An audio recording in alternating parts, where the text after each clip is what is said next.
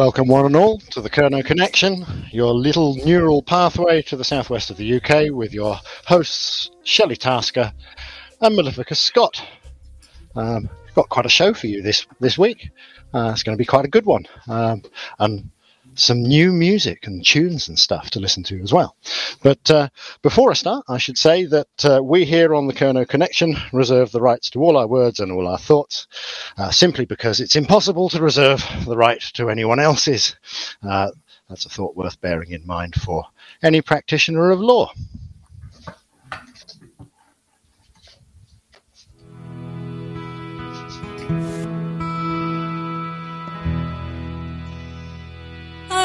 Stood on Cape Cornwall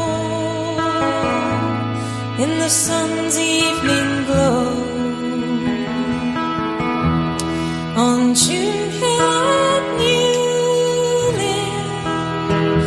to watch the fishing fleet go.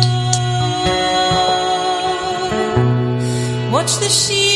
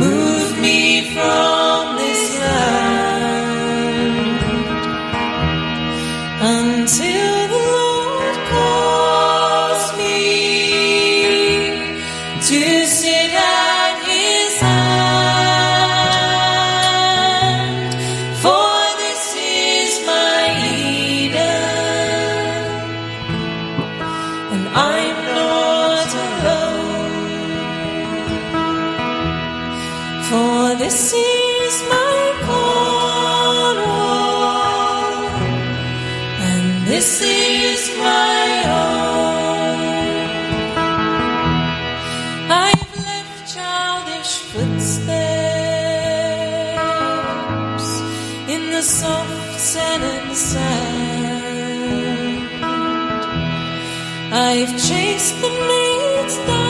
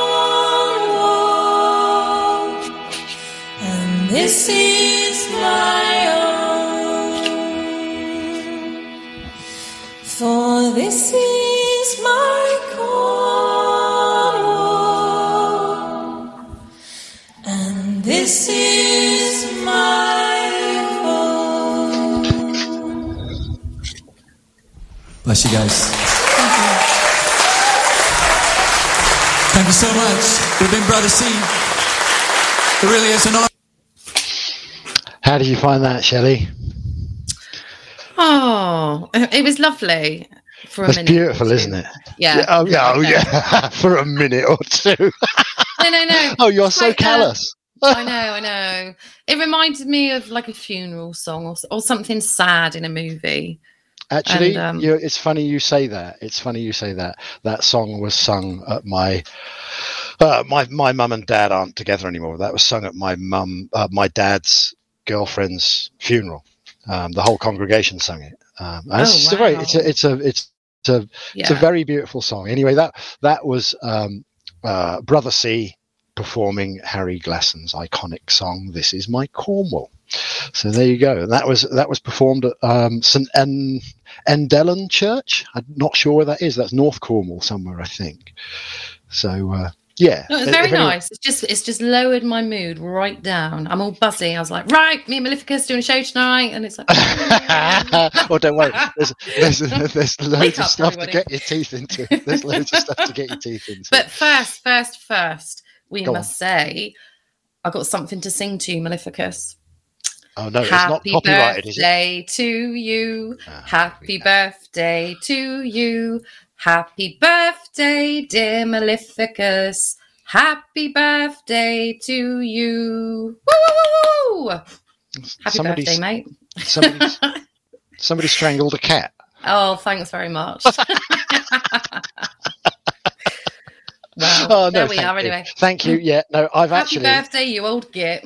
oh, old git. I'm only I'm only 47 years young today. Um, Exactly, yeah. So yeah, but I thought, look, what better way to spend it in the evening than um, uh, jumping on a show with Shelley Tasker and and the good listening audience. I thought, what, Yeah, what better way to spend it? absolutely. So, um, actually, I have to say, I preceded it by um, I was I was nearly late again tonight. Actually, um, I preceded it by meeting one of our listeners. In actual fact, he and his wife are over from Germany um, uh, with their children. Celebrating uh, 19 years since they spent their honeymoon over in Cornwall, and they've gone and revisited some places and stuff like that. But uh, while he was over, Matt um, chose to get in contact and say, you know, do you want to hook up and have a beer? Um, so Matt, I didn't tell you it was my birthday, and he's not going to hear he's not going to hear this until he gets home to Germany anyway, because you know why would you be listening to this show while you're on holiday? Um, but uh, Well, what do you? but but never well. Of course I would, but I'm biased, you know. Um, no, but Matt, absolutely lovely evening. Lovely to meet you and your um, family, and um, yeah, it was a really nice birthday treat actually. But you, you aren't going to know that until you get back to No. Germany. So And they, they, there you go. they didn't want to meet me neither then. In a, in actual fact, his, his his wife spends an awful lot of Well, time. it's a joint show. well, yes, uh, he does actually listen to Andy's shows as well. In actual fact, I've got he he gave me a little something for some of the hosts, which I've got to. Um, he's he's left it as my task to distribute. So I thought that was um, that was very very very nice of him. Um, I actually happen to have a copy of Hidden Government knocking about, so I've I've signed him a copy of that, and um, um, for him to take back to Germany. And uh, yeah, Wow. I've put the date that I've signed it as well, so he'll know. Um, he'll know uh, every year now what day my birthday's on. Put it in his diary. Well, no need. Do it He's on his got it in the front. calendar. Yeah. Um, no, but anyway, yeah. No, joking aside, that was really, really lovely. Um, and uh, you know, I'm. It's really nice to actually put faces to the emails that you receive and stuff as well. So that was Yeah. that was really lovely. Oh, lovely. no, to- that is nice. So um, Oh, And you know, as always, with you know, with the line of work that we're in, Shelley, you always meet interesting people. All the listeners, like, I haven't had a boring email from any of the listeners ever.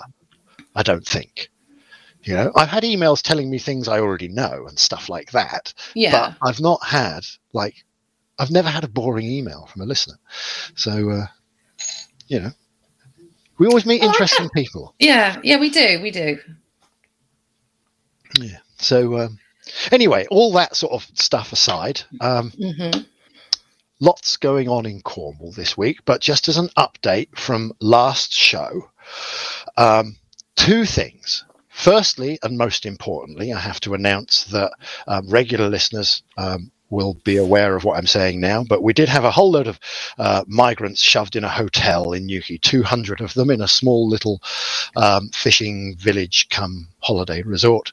And um, essentially, what's happened is they've been uprooted poor people from their hotel and sent somewhere to the east coast of the UK. So victory, Hurrah! victory. Um, so that was a real bonus. And you know, it wasn't our victory. It wasn't our victory, um, Shelley. I believe personally it was Antifa's downfall. So, um, so uh, here we go. So, uh, uh, Why do you believe that then? why do I believe that? Okay, so the official narrative coming from the members of parliament in Cornwall is well, we don't want them in Newquay for the tourist season. They're Mhm. talking about the migrants, Yeah. right? So that doesn't, that already rings alarm bells, doesn't it? Because that doesn't suit their normal narrative of, but they're all warm and fluffy. Why wouldn't you want them living with you? right. So, uh, well, we already we had already discussed that we'd. Um, uh, can you hear any background noise, by the way? Because my dog is sat here chewing up a cardboard box. If that's disturbing No. anyway, okay, that's right. So, um, yeah, why would you say that you? We had already arranged that we, we weren't going to have them here for the summer season anyway because of the impact it might have on the tourist industry. This is the, you know, and of course the hotel may be needed to put up, you know, people in Newquay. This is this is the route they're going down. Of course, it has nothing at all to do with the fact that the last time a protest took place, there was only 50 people from Newquay at its peak. There was 150 people on the other side, and the Antifa bunch that were with them managed to assault a 70 year old lady and her son. Um, and I think that's more of the sort of trouble that Newquay town councillors and the local MPs don't want in Newquay. I think if a protest occurred during the holiday season, they might have more people joining the protest on our side than they bargained for. And as soon as someone like Antifa turned up and a bunch of people who were down on holiday, Newquay is renowned for its pubs and its nightclubs and drinking and yada, yada, yada. So as soon as you get a bunch of people down on holiday with a few pints in their bellies, they're not going to put up with some little tosser from Antifa shoving them or pushing them about. They're just going to level them. So I think what's going what's happened in actual fact is they've realised. Yeah, because it doesn't fit the narrative. Well, we don't want them here for the holiday season. Well, aren't they warm and fluffy? what do you think? what do you think? Yeah, what do I think? Um, it, it's interesting because last Sunday I was getting all of these messages because Milo, that organised the protest, um, he's like got the group chat. Um, Anyway, he had said that they'd all because there was supposed to be a protest this Sunday as well, and there was a small one. Antifa turned up, but there was none of our lot. Um, they basically said that the protest just- was going ahead. Yeah, Yeah. To, to wind up Antifa, basically. It was supposed to Well, be well done on that front, Milo. Yeah, well done on that front, Milo. It was supposed to be a, a silent women's protest for the women of Newquay that felt scared and stuff. Anyway, um, Milo pretended that it was all legit and that there was like three coaches coming and everything like that, and nobody turned up. But the Antifa lot were there. Excuse me. Well, anyway, they, they've written, yeah. So they had a bit of a wasted time, but they've even put stuff on that page. It didn't cost us anything for the day anyway. Thank you, George Soros and stuff like that. Is really that page. I, I'm glad. Um, yeah, I'm glad I follow it. I But, just um, yeah. I, Yeah. Well, it didn't. It, of course, it doesn't cost them anything. You know, they're quite open No. about it, and and they're quite. You know, I bought But this I up on. think, I think you're right. Sorry, yeah, that's what I think. The counsellors and everything, they know it's holiday season, isn't it? But I do think with the trouble that's been outside, they had to move them at some point, didn't they? Because Yeah. you were seeing people's comments on stuff, and they're saying, "I always come to Newquay. I won't be coming to Newquay while they're here." You know, Yeah. so Great, great. I mean, that's that's how we need the public to react. To be Yeah, honest, Just yeah. Be, you know, you don't have to be nasty about it. Just be honest. You know, Yeah. it's you know, they're not welcome because they're all men of fighting age, and where's the women and children? And bugger off, basically. You're not welcome. You weren't asked here. No one asked you. In the words of Douglas Bader during World War II, who was the just so you know, Shelley, he was the he was the Spitfire pilot who didn't have legs below the knee. Um, Did you how not did, know how about did him? he fly then? No, no, tell me. How did he fly? He had tin legs. He had tin legs that he strapped on. Wow. Yeah. Oh, Oh, we'll, we'll get that. into that. We'll get into that uh, maybe uh, a bit later. You can ask me if we if we're short of time. A bit later on, you can ask me about Douglas. You'll love that. You'll love that, won't you? well, um, I, I, I'm just amazed. You know, I was amazed last week when you said you'd never heard of the Dambusters raids. I mean, it just it just it astounds me sometimes. and as I say all the time, I never really history. We never studied Cornish history at school. We studied, you know, the the normal thing. I did. We Mm. didn't study Cornish history, and so it's all queens and stuff like that and wars. But I was I was a flake at school. I was naughty. I didn't concentrate. I didn't want to be there. So Yeah, I, I know no- I know nothing. Okay. yeah, what kid what kid does want to be there? To be fair, the especially amount I've learned since doing this show is just uh, amazing and it's exciting as well. Yeah, there's so Oh, so wow. many categories to go down, and you know it's my week to do a little spiel on a Cornish theme, and it's like, I'm Yeah, I'm like, looking forward to it.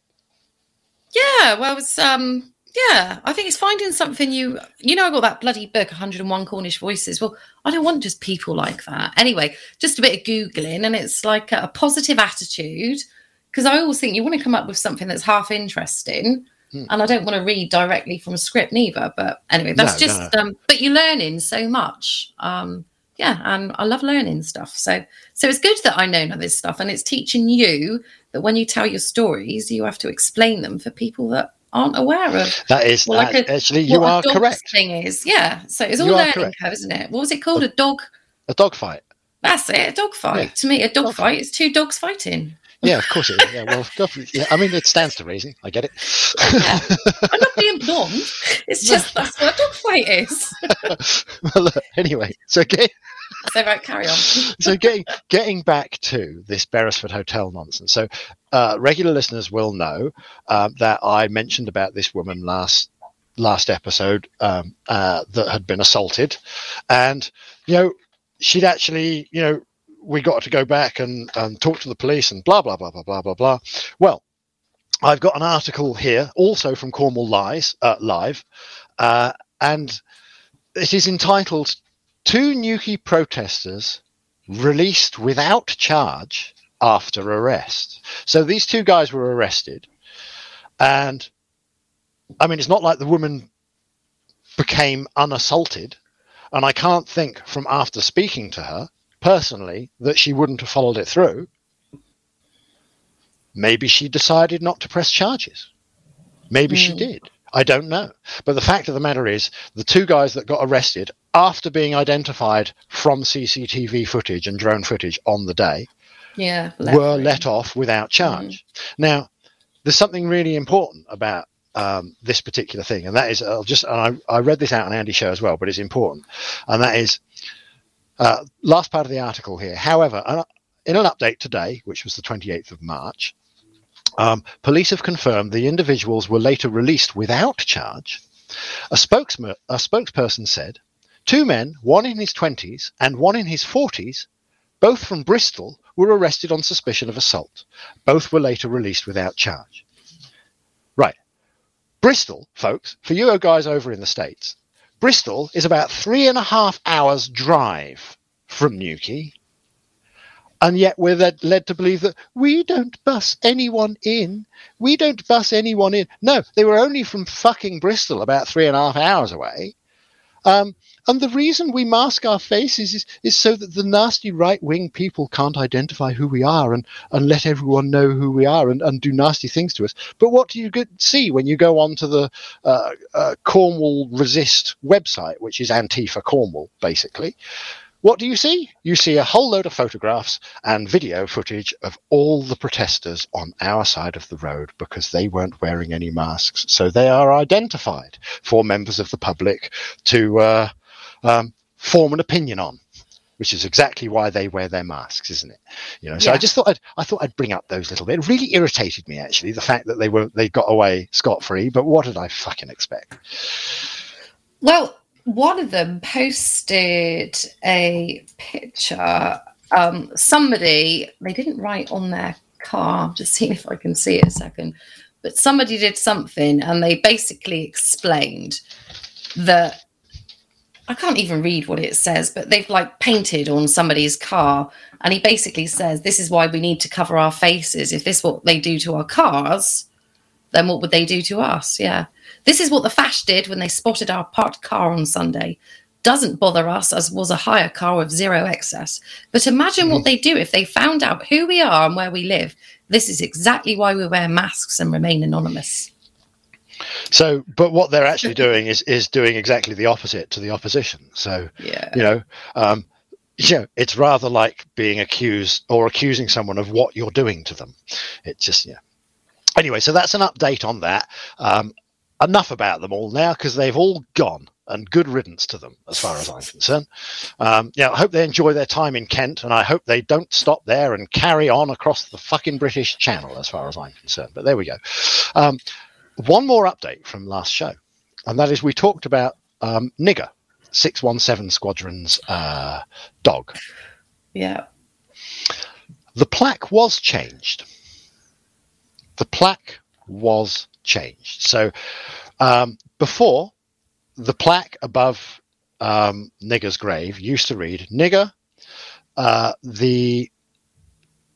Uh, hang on, there we go. Just just bringing up the actual. There we go. Uh, so, the grave of a black Labrador dog mascot of 617 Squadron, owned by Wing Commander Guy Gibson, with all his you know VC, DSO, DFC. Uh, Nigger was killed by a car on the 16th of May 1943, which in- incidentally was the day they were due to take off. I'm just letting you know that that's not written on the plaque Right. um, buried at midnight as his owner was leading his squadron to the attack against the Möhne uh, uh, and uh, Eder dams. So that's what it used to read. Now it reads the grave of a black Labrador mascot of 617 Squadron, owned by Wing Commander, blah, blah, blah, blah, blah, blah, blah, blah, blah. The dog was killed by a car, blah, blah, blah, blah, blah, blah. Uh, says all exactly the same thing, but it's just essentially taken the name away. And Yeah. apparently, I'm led to believe now that anyone referring to the dog is to refer to them under the name of Trigger instead. okay. Trigger. Black horse. a trigger as in as in uh, anyone that's seen only fools and horses you can't name that dog trigger. You can't name that dog trigger. And They're just how changing ironic history, aren't they? how ironic that they call it trigger because what happened when you called it nigger everyone got triggered.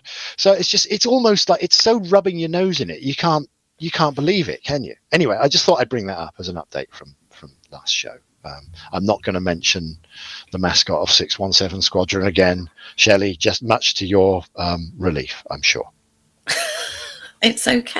It's okay. It's a lovely story. Hmm. Yeah. And what, while we're on the whole race topic, because that's Yeah. obviously a race topic, um, I obviously did, did you hear about the bombardment of people in a pub that had gollywogs on show? No no i didn't go on tell me all Police raided it and took away the dolls. And anyway, it, it was all over Twitter and stuff. what is Yeah. this in the uk it's not in I'm, Cornwall, I'm not sure. I think I think it was in the UK. Um, but anyway, um, so obviously people were posting. So somebody posted last night a picture of gollywogs, and I just uh, shared it, and I just said sharing this due to the recent story. Uh, basically, a gollywog to me was when I was growing up, and it was a character on a jam jar. You know, Yeah. brings back warm memories. And that's it. But it got a fair few comments. There was a couple of them arguing amongst themselves. One guy said, This is the first post that you've posted that I really disagree with.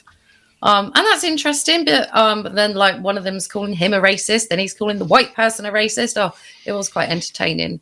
But anyway, um, yeah, so that did happen. Think the Oh, gollywogs were causing were causing hate crime. well, uh, you- you're supposed to refer to them. Apparently, now you're supposed to refer to them as gollies. Oh, okay. Um, I've got a book actually in front of me, which was given to me by a lovely, lovely guy called Adrian, a nationalist guy. He was born the same month we gave the Polish guarantee. Um, so, for you non-history buffs out there, that is uh, April 1939.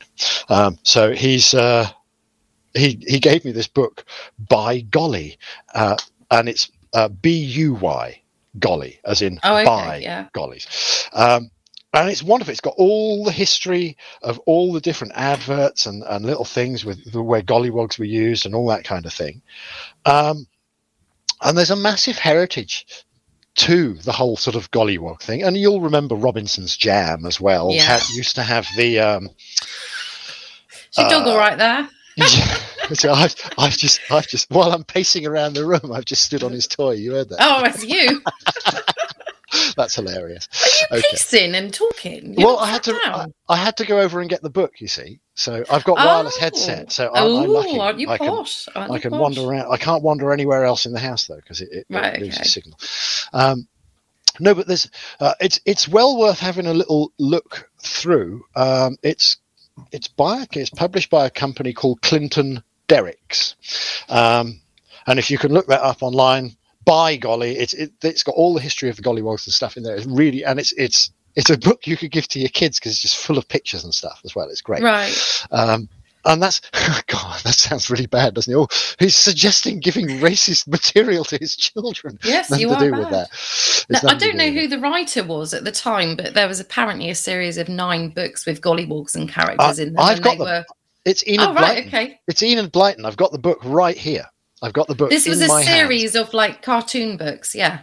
Yeah, And, Enid um, Blyton, the Three Gollywogs. It was called. I, do you, want- Right, do you want to hear okay. the first? Do you want to hear the first page? Go on. Here you go.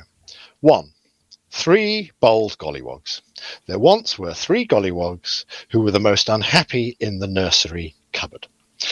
None of the other toys liked them, and nobody ever played with them because their little mistress, Angela, didn't like their black faces. So they made up their minds to run away and find a nice home of their own, a little red cottage, yada, yada, yada, yada. So um, I, I lent the book actually to my mum because I've got a book here that contains all the books, also given to me by Adrian, the uh, nationalist chap. Um, uh, and uh, I lent it to my mum. My mum's name is Angela, so obviously it really tickled her. The fact that Yeah. I want to. I want to read the whole book. So, is that racist or is that Um, racist? so essentially, I, I, well, this is something that I've always argued in the fact that um, the three gollywogs, in actual fact, the books endeared children. And my mum will vouch for this. They had a gollywog in their house that was about stood about two foot tall, like a stuffed thing, and it would sit in the chair in the in one of the drawing rooms in my mum's house when she was a kid. And everybody loved the golly. That's what they called it. Everyone loved the gollywog. Um, so these books actually helped endear children to the would-be, if you like, um, you know, the would-be black person. So I think, in many respects, it's been used, uh, or these books were used in the past to endear people to the fact that it was okay to have. You know, in the fifties, say all the people coming over on the uh, on the Windrush boat and, and moving over here, um, and then only later was it used and, and everyone said, oh, Enid Blyton was so so dreadfully racist and blah blah blah blah blah blah. But she, in actual fact, if you look at how history occurred, you know, her books actually helped endear children of of the, the 30s to Mm. that kind of thing. So you know, So me, I mean, me being like um, a sentiment, um, no, an empath. You see, reading that as a child, just that page is telling me, oh, those poor gollies. I'm going to. no one likes them. No one likes them because of their little black faces. That's what the book is insinuating. Yeah, but I wouldn't see it and as a are- child. As a child, you wouldn't see it like that, would you? But that's but that's what I'm saying. You just said that you would see it like that because you're thinking, oh, I feel sorry for them. Because nobody You know? liked them, not because. Yeah, of their- exactly. Yeah, Yeah, but yeah. but that's but and, and what a horrible thing to you know to not like them for, you know. So uh, essentially, you are indeed that first page shows you how, uh, you know, if you were to take it on the level that it was some sort of social programming, which I don't believe for an instant that it was, but if you were to take it on on that level, then the end effect would be that it would actually endear people to people of other races with with different coloured skin because you've instantly got that thing in the book. And actual fact, you read through the book, they're so clever, they're cunning, they're they're funny. They, the adventures they get up to are funny, and they actually use one of the one of the stories in the book. They use the fact that they all look alike to play a trick on someone or to outwit somebody. In one of the, I'm not going to give it away if you haven't read the books. I'm not going to give it away. See if but- you can buy these on Amazon later. Uh, you can get them all in one book. You can get all the Mm. stories in one book. Um, so, yeah. Um, well, listen, I've got a little treat for everyone because it's my birthday. We're past the uh, past the bottom of the hour. A bit late on doing this because we were talking about gollywogs and stuff, but that's all good. Um, so, this uh, this essentially is a demo uh, of things that are, are up and coming with me and my bandmate Jeff. Um, this is a song that he wrote just before the lockdowns kicked in. Um, I'm not going to give too much detail away about it. Um, it's not like most of the other stuff that we write. This is quite quite a ballad, but uh, this is not a finished product. It's just a demo. But I thought I'd share it with yourself, Shelley, and the good listeners because, uh, well, it's a work in progress and uh, it's a bit of me and a bit of my And friend you're Jeff. the bass player. Yeah. No, no, no. I well, in actual fact, on this particular tune, me and Jeff share certain parts. So um, it's one of those tunes that's actually impossible to play without him there, and he can't play his side of things without me there either. So because we rely on syncopation between each other, so it's Mhm. kind of. Um, he tried to lay down his track and then get me to come and play it, and it just it just wasn't working because the timing wasn't right. So Okay. uh, we have to both be in the same room at the same time. So this was Okay. this is this is all taken essentially from one cut. There's a couple of little bits been added to it, and obviously I've I've put a little bit of reverb over the voice and stuff like that. But it's just a demo of of work in progress. So this is a tune called "The Dive." Bring it on. See you in a few minutes.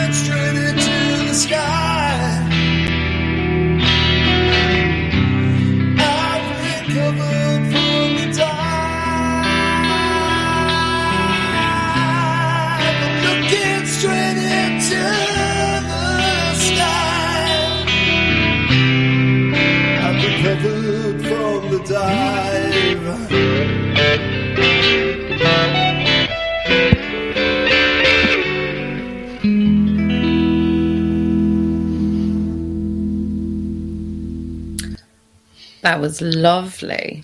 There you go, Jeff on vocals there. And I'm not just saying that because it's you. Yeah, he's got a lovely voice. He's got a great voice. Yeah. He's, he's amazing with his lyrics as well. I mean, that I- I'm not going to go into what that song's about. Maybe I can get him on one day uh, when we've got a few more tunes under our belt and recorded properly. Uh, I'll get him on one day and we'll take you through some of the. Uh, some of the because uh, all the other tunes are very like quite heavy and quite political. We've done some ballady ones, but you know, um, yeah, um, yeah. So that's that's uh, uh, me and my uh, uh, partner in crime making some And that's tunes. what you do in your spare time, make music. It is. It is. Yeah, indeed. good for you. So, um, right. Well, it's your turn this week for the Kernow connection. So, what is your Kernow connection this week? oh god, that's funny. Right.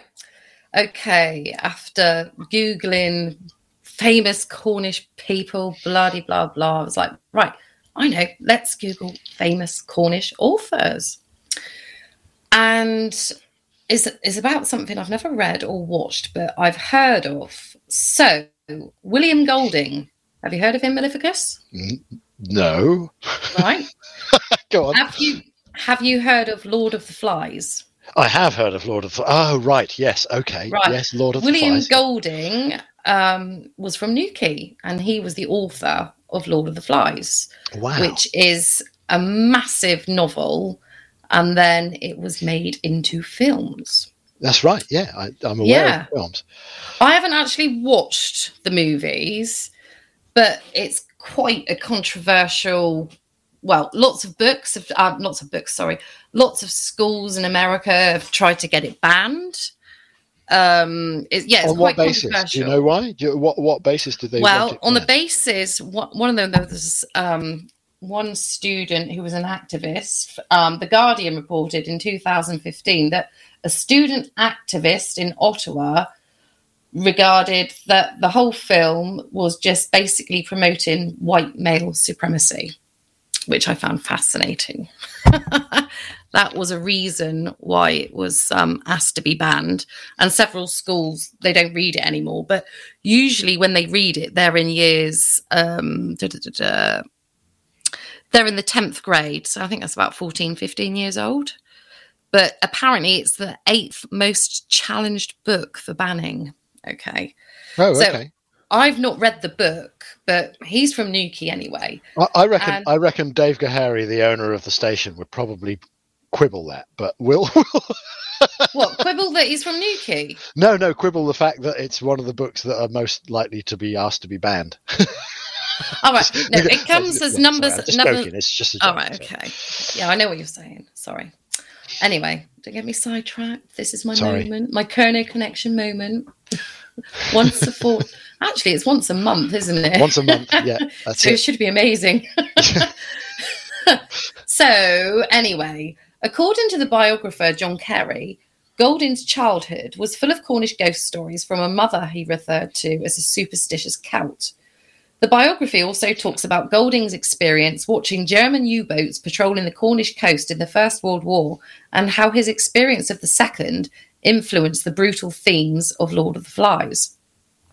So, the Booker Prize winner's most famous work tells the story of a group of boys who are stuck on a remote island and their failure to govern themselves. So, this book, yeah, he took he took it off another book that was about boys all living on an island, and basically, from from what I gather, it's got violence and everything like that, and it's just about, like it says, a group of boys who tried to govern themselves. Yeah. So the book came out in 1954 and it actually had 21 refusals before it was published. Wow. Um, yeah, so this was 1954. Yeah, but anyway, it was, he was finally successful. And then they made the movie in 1963. And then I believe they made another one in 1990. So, um, da, da, da, where's all my little bits? So it's just about him, really. And then looking into that, I don't really like heavy music, you know that. But um, Iron Maiden actually wrote a song called Lord of the Flies.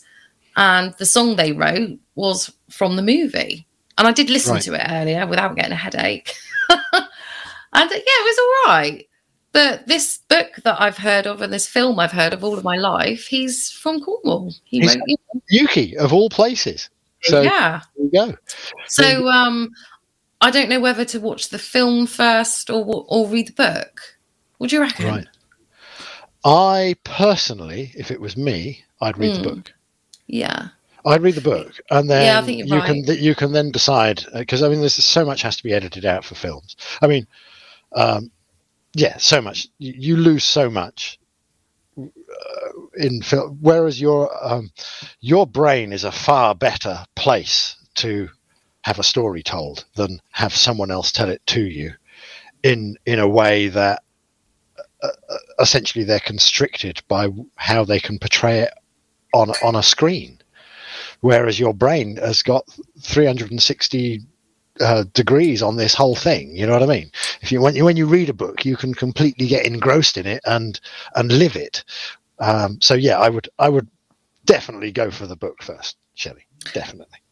I will, and um, just to change the subject. Well, it's not changing the subject, but books. I finally started reading 1984 today, and Oh. ah, I have watched the film, so it was interesting. But I'm only about 15 pages in. Um, oh, I love it. I love it. People are like, "Why have you only read 15 pages?" I prefer I- to sleep. Yeah no i get it. Yeah, but no, 15 pages in, and actually, I, I find that it helps me because I've watched the movie. Yeah, but I'm not saying Right. it doesn't. It doesn't really matter, does it? But I know that the book will be. You know, I looked at it and it came, and I was like, oh my god, how many pages? It's quite small print as well, so the glasses are needed. But yeah, so so I've started reading that, and I've talked about that for ages. So um, I bought a new book. yeah, yeah. great Yeah. So anyway, um, before we pass this famous man, um, so I have yeah, I'm going to read the book and watch the movie, but we'll see which order. I'll let you know. There's only so much time for reading, isn't there? well there Um, is you've got to make time for it that's the problem And it is harder than watching the TV, isn't it? Let's face it. Well, of course it is. That's that's why. Yeah. But but then it's so much more um, involving and so much more um, absorbing when you're doing it for yourself rather than having someone else's impression of what the book said put Yeah. into your mind. Yeah, I've got to be in the right frame of mind to read a book. It's got to be like the right time. Like when we finish tonight, I won't want to go to bed and read a book. You know, but I've got to finish What got- 1984 before I read the next one. So don't Oh worry. yeah, you de- yeah you definitely have. That's uh, yeah. I'm nearly finished. I've nearly finished reading about um, Overend and Gurney, the Cornish, uh, the people that not Cornish, the, the Quaker bankers that underwrote the Cornish mining industry. So we'll get into that soon, hopefully, uh, for listeners that are, um, have been waiting for me to actually come out with this thing that I've been talking about for ages. Um, I'm nearly there. I'm nearly there, folks. So that'll be my Kernow connection soon. You've got a Well, what on the next show? won't be on the Shall I? next show. Oh, okay. Just seeing if I can. no, no, I've got something exciting. I've got something exciting for the next show, but I'm going to keep that Ooh, my. For a okay. Um, okay. Um, so you've got a little clip here. Um, Yeah, it's, it's just a little clip I found. Um, so if you, it's about four minutes long, but it just says a little bit about um, Thomas Hardy. No, sorry, William Golding. William Golding. Yeah, okay. Yeah. All right, do you want me to play it now? Or? Yeah, do yeah, it. Okie dokie. Um, have a little listen. Because I haven't got much information really. It's just like I was like, wow, Okay, here, here it, looks goes. like a fascinating read or watch.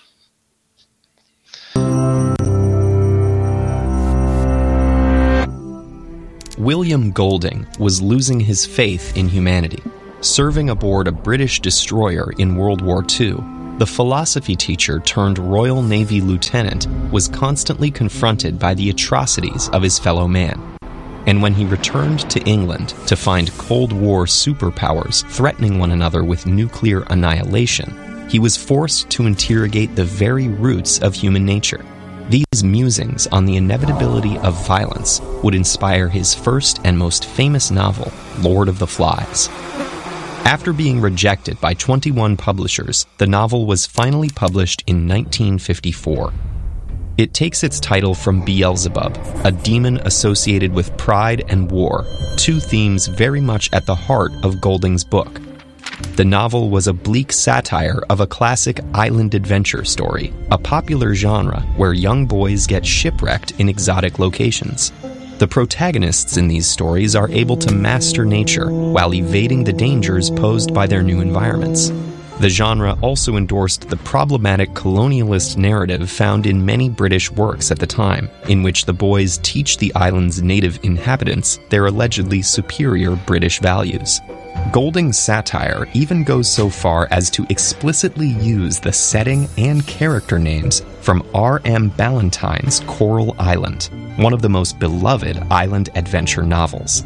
But while Ballantyne's book promised readers pleasure, profit, and unbounded amusement, Golding's had darker things in store. Lord of the Flies opens with the boys already on the island, but snippets of conversation hint at their terrifying journey. Their plane had been shot down in the midst of an unspecified nuclear war.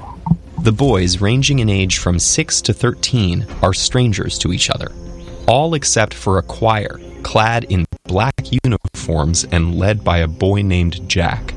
Just as in Ballantyne's Coral Island, the boys' new home appears to be a paradise, with fresh water, shelter, and abundant food sources. But even from the novel's opening pages, a macabre darkness hangs over this seemingly tranquil situation.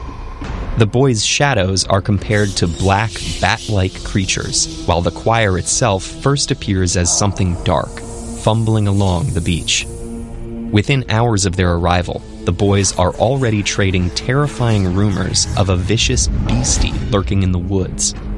From these ominous beginnings, Golding's narrative reveals how quickly cooperation unravels without the presence of an adult authority. Initially, the survivors try to establish some sense of order. A boy named Ralph blows into a conch shell to assemble the group and delegate tasks. But as Jack vies for leadership with Ralph, the group splinters and the boys submit to their darker urges. The mob of children soon forgets their plans for rescue, silences the few voices of reason, and blindly follows Jack to the edge of the island and the edge of sanity. The novel's universal themes of morality, civility, and society have made it a literary classic, satirizing both conventions of its time and long held beliefs about humanity. While island adventure stories often support colonialism, Lord of the Flies turns this trope on its head. Rather than cruelly casting native populations as stereotypical savages, Golding transforms his angelic British schoolboys into savage caricatures. And as the boys fight their own battle on the island, the far more destructive war that brought them there continues off the page. Even if the boys were to be rescued from themselves, what kind of world would they be returning to? With so few references to anchor the characters in a specific place or period, the novel feels truly timeless, an examination of human nature at its most bare. And though not all readers may agree with Golding's grim view, Lord of the Flies is unsettling enough to challenge even the most determined optimist.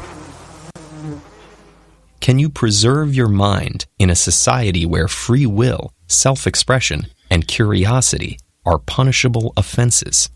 Continue exploring this classic conundrum with our video on. There we are. Fahrenheit 451 as well is an amazing book. Have you got that one in your list to read? Oh my god, I'm going to be ordering these, and I, I think I just want to skip 1984 because I've seen the film now, and now I just want to read that.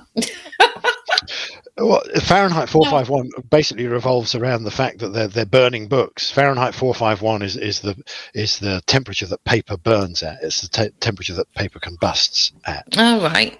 Um, and uh, it's there's a there's a guy called uh, uh, Montag. His name is it's the German name for Monday. His second name is Montag. I can't remember his first name, but he he's a fireman, and he's he's employed not to not to put out fires.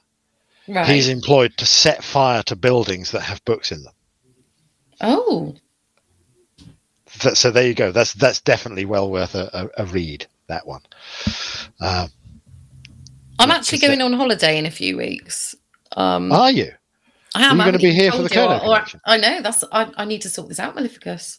I'm so bad. Um, it's been on my to-do list all week, and I've done nothing for two days. So you mention it on air. You mentioned Yeah, it oh, on air. sorry. By the way, I'm going away. No, actually, I think I'm going to have to miss one show. Um, I don't know. I need to work out the dates. I'll let you know tomorrow. I'm alright? sure there is a brother or sister that will happily join. This is- on- this is on it. the- Um, the, and um, if it's a Shelley Tasker show night, I will ask the same favour. oh, oh, really? I will Um, ask the same favour to my dear yeah, well, friend who would do the same for me. yes, I'm sure. I'm sure. Yes, do Um, the same for you. Um, anyway, yeah. So Well, at I least will I take turned up on my you. bloody birthday. Is all I can say. it's not my birthday. Just having a week away with my mother. So, um, yeah, I'll add that to my reading list. I'm, I've got all do. these books to read. Holiday time will be the time. So, okay. Yeah. Okay. Well, that sounds great. Um, so, listen, just a, a quick roundup of, of Cornish stuff as well, like recent Cornish stuff. Um, so, What are you laughing at? Looe, Looe is actually a place in Cornwall, folks. Don't laugh. It's spelled L O O E. Okay, Looe. Um, Looe to flood 60 times a year due to climate change if nothing is done about it. Do you know, I saw that earlier and I didn't make the connection. Duh, obviously. Oh dear. No, but Looe to flood Yeah, because yeah. of climate change. I mean, it's just flipping ridiculous, isn't it? What are they going to have us believe? And you don't It's just- hear of Looe much. And the guest I had on my show tonight, she was from Looe. So that's funny. Ah, okay. Yeah, I missed your show because I was talk- out talking to Matt, one of our That's listeners. so- okay. Good. Um, so another thing, uh, drones being used and tested mm. in Cornwall first to catch dangerous drivers. So we are uh, are at the stage now, folks. In Cornwall, we we had it first. We had it before all you guys. They're testing it out here. Drones Aren't we lucky? doing yeah, aren't we lucky? Drones doing traffic control. Next, they'll be doing it automatically. And um, I mean, why not just attach a camera to every fucking lamppost in the in the district? I mean, what you know? Um, but I, I don't I don't think it's going to be long before we start seeing the drones like recharging on top of lampposts, etc., etc. You know, so uh, yeah, that's come to Cornwall. Yeah, so uh, you know, uh, so you can get a speeding ticket or whatever from from drone footage now. God. Uh, they're not automated yet; they are actually still under control of you know somebody. But uh, anyway, that looks like we're rounding it up, Shelley. Um, I had a few other things to say, but Well, we'll we'll catch up with that next week. yeah, well, lovely birthday, Ithacus. Thank you, thank you, and it's been a pleasure again, Shelley.